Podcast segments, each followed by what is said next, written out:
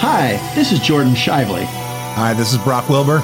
and you're listening to Caring Into the Void, the podcast where we get together, tell each other about a weird or dark story we've heard, and then we try to find the silver lining or flip it into something that, while probably not positive, will at least be productive. How are you doing today, Brock? I'm doing pretty okay. My wife is making broth in a pressure cooker, so our entire house smells like hot bones. So I feel like I've got the right energy for one of these. Got that big hot bone energy? Hot, hot bone juice. Give it to me. I love. Never mind. Let's uh, continue on with the show and not give Daniel things he has to edit out. I'll never know what that was going to be, and I'll just cherish it forever. That was a great moment. Every time, like, I don't know, I, because of my upbringing, like, I go to say, like, a really dirty joke, and then I get, like, super fucking shy about it. I'm like, no, I couldn't possibly say something so uncouth. The, my too hot for Twitter file of jokes is very long. Awesome. take hot bone juice and extrapolate the joke I was going to make. Um, so this week I'm going to talk about the Denver Spider Man. I have no idea what this is, and I'm so excited. Oh, really? Oh, I'm so excited too that you don't know what this is. It has a trigger warning for home invasion and assault. So, like I said, today we're going to talk about the Denver Spider Man, otherwise known as Theodore Edward Coneys, who lived from 1882 to 1967. Very long life. The story is rather brief, but no less horrifying for its brevity. Theodore always suffered from what they called ill health. He was small, said to be a weakling, and was told by doctors that he would never see his 18th birthday. So subsequently, he dropped out of school, never graduated high school, and tried to work in advertising and door to door sales, but actually spent up most of the first part of his life homeless. Coney always resented the way others looked at his frail condition and treated him as some sort of weakling. And later in life, he said all he had ever wanted was a place to be away from everyone and free from judgment.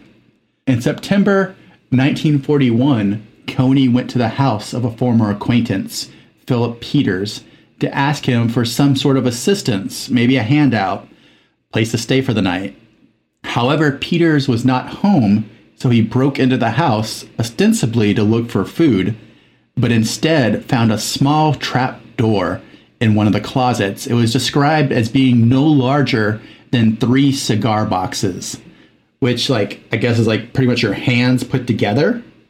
You know, kind of like the size of like a small padded envelope, if we were trying to figure out what size that is. So he found this trap door that was no larger than the cigar boxes, leading to a coffin sized attic space. Who knows what was going through Coney's mind as he dragged himself up into this dark, tomb like environment? And closing the door behind him, lay there in the dark, the walls mere inches from him. And he stayed there undiscovered for five fucking weeks. What? He would later he would later say that as he gained confidence, he would creep out of the attic and ghost around the house, even going as far as to shadow the elderly Peters as he walked around the halls of the house. Looming just behind him, he said it gave him a feeling of power to be able to evade Peters and go about the house freely unnoticed. However, five weeks. However, on October 17th, 1941, that streak of cat and mouse ended, and Coney thought he had heard Peters go out, but the man was just taking a nap and stumbled upon Coney as he was stealing food from the icebox. Coney panicked and he beat Peters to death with a large iron stove shaker and which from my research looks like a cross between a crank handle from Resident Evil and a crowbar. And it was used like to get into the hot doors of a wood burning stove and grab grates. So it's just a, a weird shaped crowbar. Okay. Um, Coney tried to clean up the shaker and went back to his attic hole. Um, later the day, the body was discovered by the police, who had been alerted by neighbors that were worried because they had not seen Mr. Peters leave his house that day as he usually did. The police found the bloody cloth that he had used to try to clean the shaker and noticed that the two shakers, one was recently cleaned and the other was dusty from disuse. They were also puzzled because all the doors of the house had been locked from the inside and there were no signs of forced entry. The police noticed the small trap door in the closet, but reasoned that it was too small of an opening for anyone to be able to crawl through. Later, Cody would say that he had been sitting on the trap door as they searched directly below him, listening in the dark. They came up with the fact that they thought some huge madman, very strong because of how big the iron shaker was, had somehow come and gone without a trace, murdering Mr. Peters in his wake. Like, must be a magic giant. That's what our police deduction tells us. Let's move on. Let's quit investigating this. I, I find that incredible that their first theory was like, must be a huge guy like in Boondock Saints. I mean, I guess they were looking at this body of this frail man who had been beaten with a uh-huh. metal crowbar. So they're like, this is a lot of trauma. This is probably some brute, you know, a, a magic giant. I mean, but then, but then they don't even try to like continue. Like, well, obviously there's locked doors. It's here somewhere, you know. I guess you could be like, he took a key with him and locked it from the outside. I don't know. But so they just said, big brute, don't know where he went. Soon after, Mrs. Peters, who all this time had been in the hospital with a broken hip, returned home with her housekeeper. Oh no. The two women said they constantly heard sounds within the walls around them and would hear things in other parts of the house and got the feeling they were always being watched. Almost a year later, they God, moved out how, because of how, it. How? Now, how? um, Um, because he creeps out and follows them around like a golem, and then eats their eats their snacks, and then crawls back into the walls. I'm not going to say it doesn't sound like a good life, you know, just napping all day and then getting snacks, but also creepy. Think about it like that time, like you hear like a creaking and you're like, oh, it's the house settling. Maybe it's not the house settling. It wasn't until July 30th, 1942, almost a year after Coney began living in the ceilings and walls of the house, that he was caught during a police inspection of the premises. The police heard a lock click upstairs, and when they ran up, they saw just his leg sticking out of the ceiling as he was trying to scramble back into his hole. They dragged him out unconscious, dressed in tatters, and nearly emaciated because nobody was restocking the snacks anymore. Coney admitted to everything, and in a turn of events that filled him with joy, he was sentenced to life in prison at the Colorado State Penitentiary. He was heard to say, Finally, finally, a quiet, safe place all away on my own. Well, that's the end of a great Twilight Zone episode line. Uh, I know, right? Like a real life one. Time. All the time in the time. world. so, and he died in jail there and was said to like fucking loved it well, yeah, he got he got meals and he could see sunlight. Like what what an insane thing. I know. It was what he had been looking for. Away from all the people who made fun of him and said he was like probably were abusive towards him in his jobs. You know, they just let him I get to go chill here.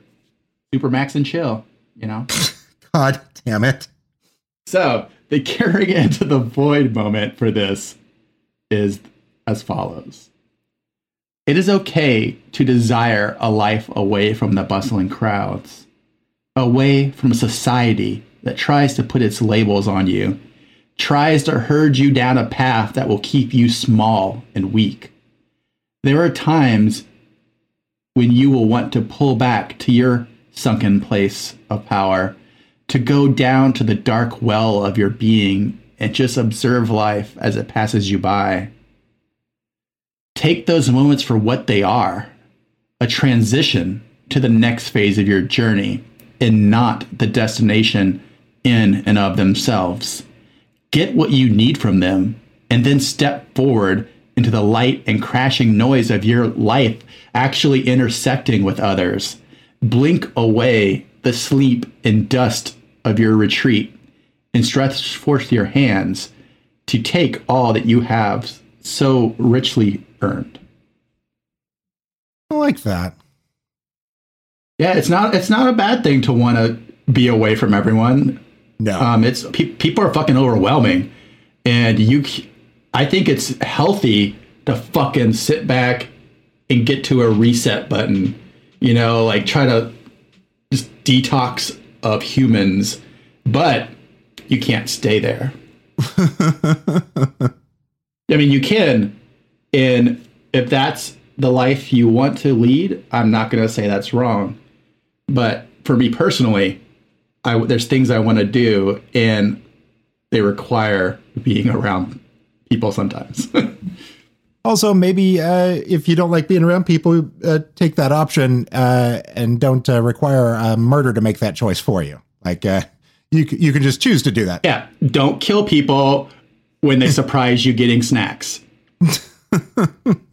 I know someone trying to stop you from getting snacks. That's your inclination, but just be like, "Would you like a sandwich as well?" I feel like now I'm either going to set out more or less snacks. Like either like, I think set out more snacks. yeah, I want to take care of, of people, but like, I don't know. It's like setting a place for Elijah. Set out a snack for your Spider Man. Oh my God. Jordan, come on. That's so weird. I'm doing my food prep for the week, and I'm doing food prep for the person who lives in my walls, maybe. Oh my God. You just add it onto every recipe. Feeds maybe three? Feeds feeds three plus. Three plus ghost emoji?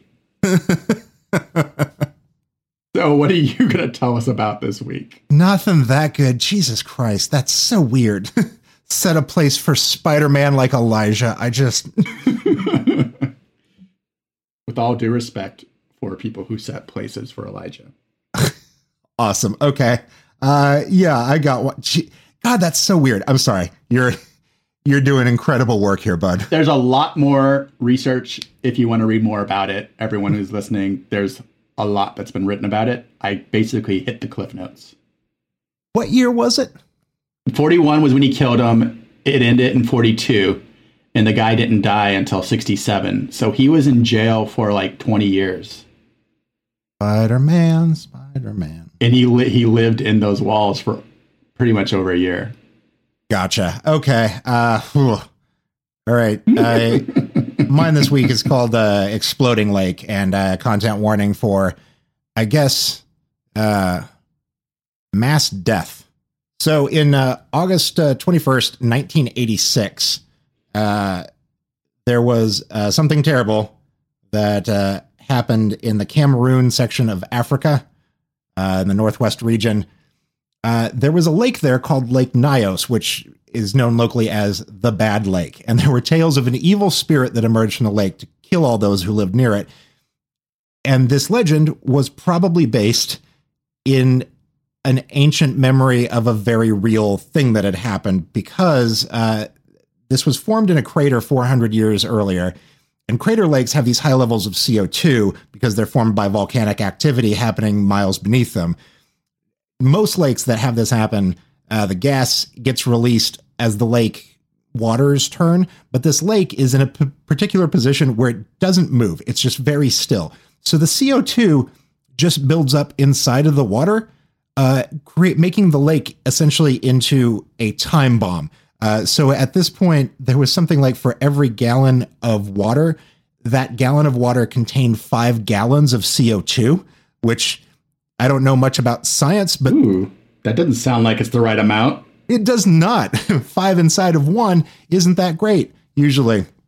Uh, so on August 21st, 1986, something happened. Something finally triggered it, or the levels were too high, or, or something happened. Uh, and the result was that the lake literally exploded. Uh, and it sent water 300 feet into the air, and that created a small tsunami uh, that killed some of the people around it. That wasn't the bad part. The bad part was that 1.2 cubic kilometers of CO2 were released in about 20 seconds. And that caused a wave of deadly gas to kill all 800 people in the surrounding area. Six people survived because they happened to be on motorcycles at the time and they raced to the top of nearby of a nearby mountain uh, while Holy they watched fuck. all this happen. Um, and and one of the weird details they give is that uh, the CO2 caused every flame to go out. So every like fire and candle and something. So everything just got very still and everyone got very dead very quickly. It just it just happened and then the, everything was just gone.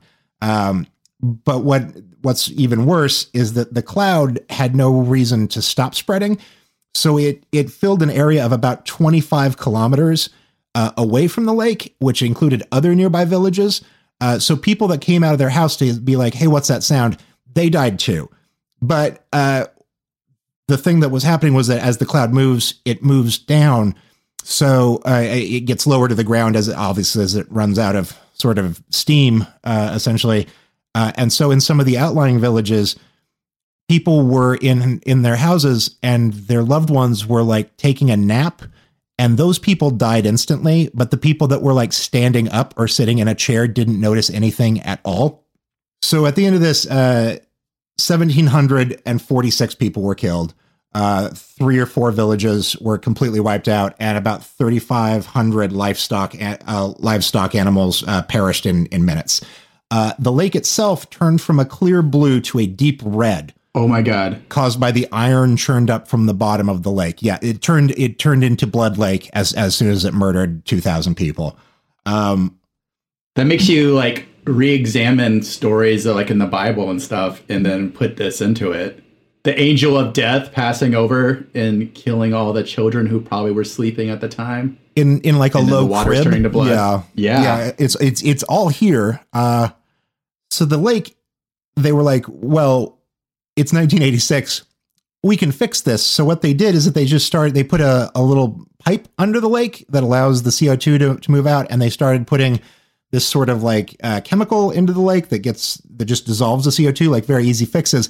The problem is it is 2019, and uh, that their lake, the CO2 levels are higher than they were back in 1986 when it exploded and killed all those people, and there are people still living in that area, and they don't seem to know what to do about it. So it's just sort of sitting there I mean, first move.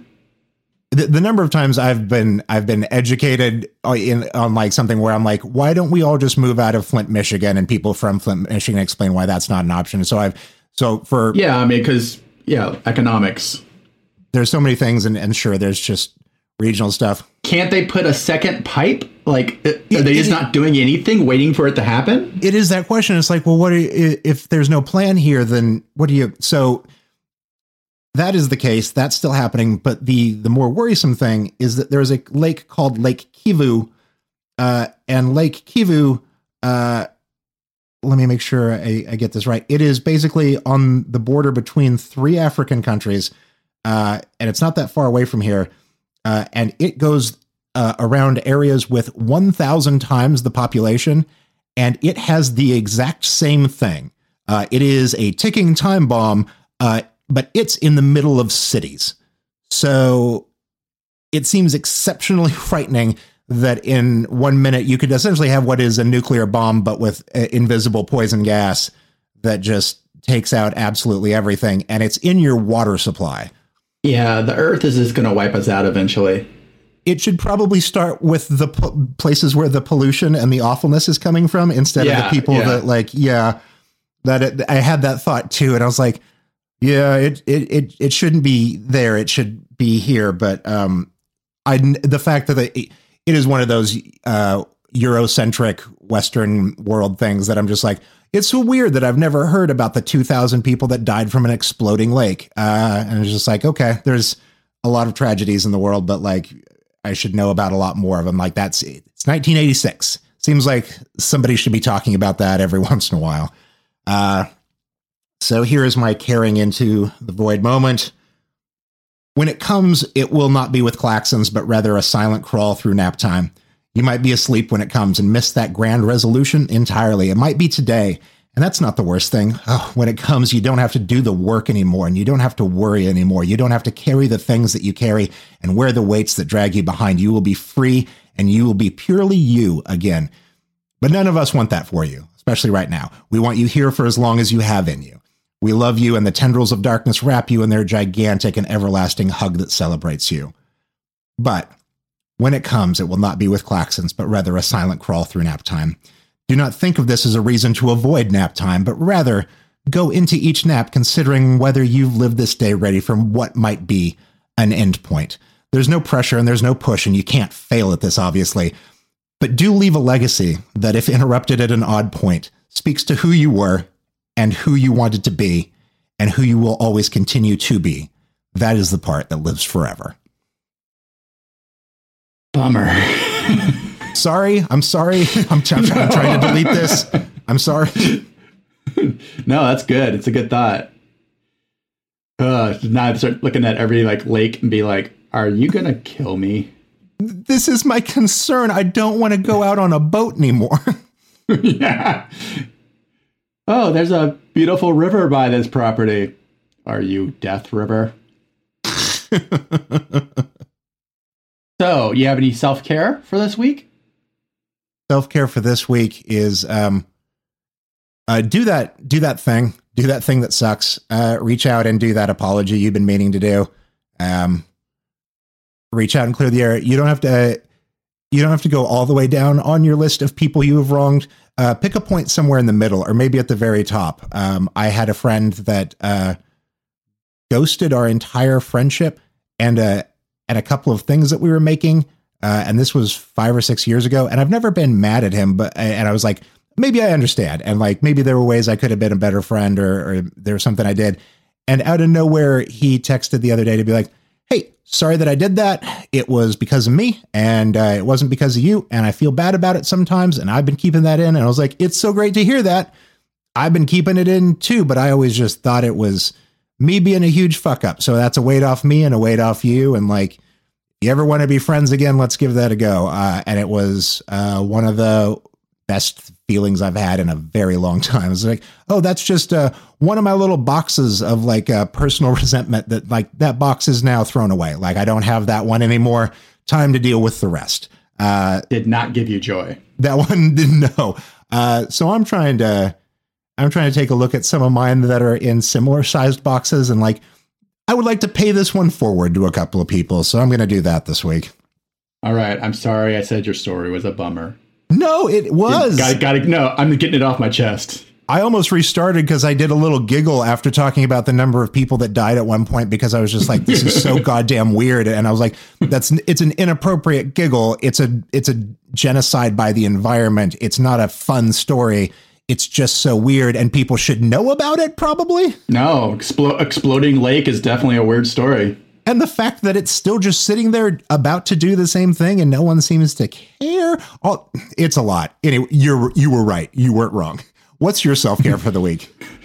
Um, my self-care is that i'm trying to take stuff off my plate and allow myself to reset because I, I get the i get the anxiety of like oh i have all these things to do but then i keep adding things to it this will forever be our thing on this show. You know, it's gonna. We're never gonna get better at this. Or I set myself up with a huge packed slate that I could only accomplish if I do everything perfectly, you know. And um, so lately I've been like going to projects and being like, "Hey, I'm not going to be able to do this," and to try to dig myself out of this pit to then be able to go forward and try to only take on healthy amounts of projects. But you can't do that if you just keep letting new ones fall on top of you. There was um oh, I need to find real quick who said it so I don't steal their quote. um go on and I'll find the quote real quick.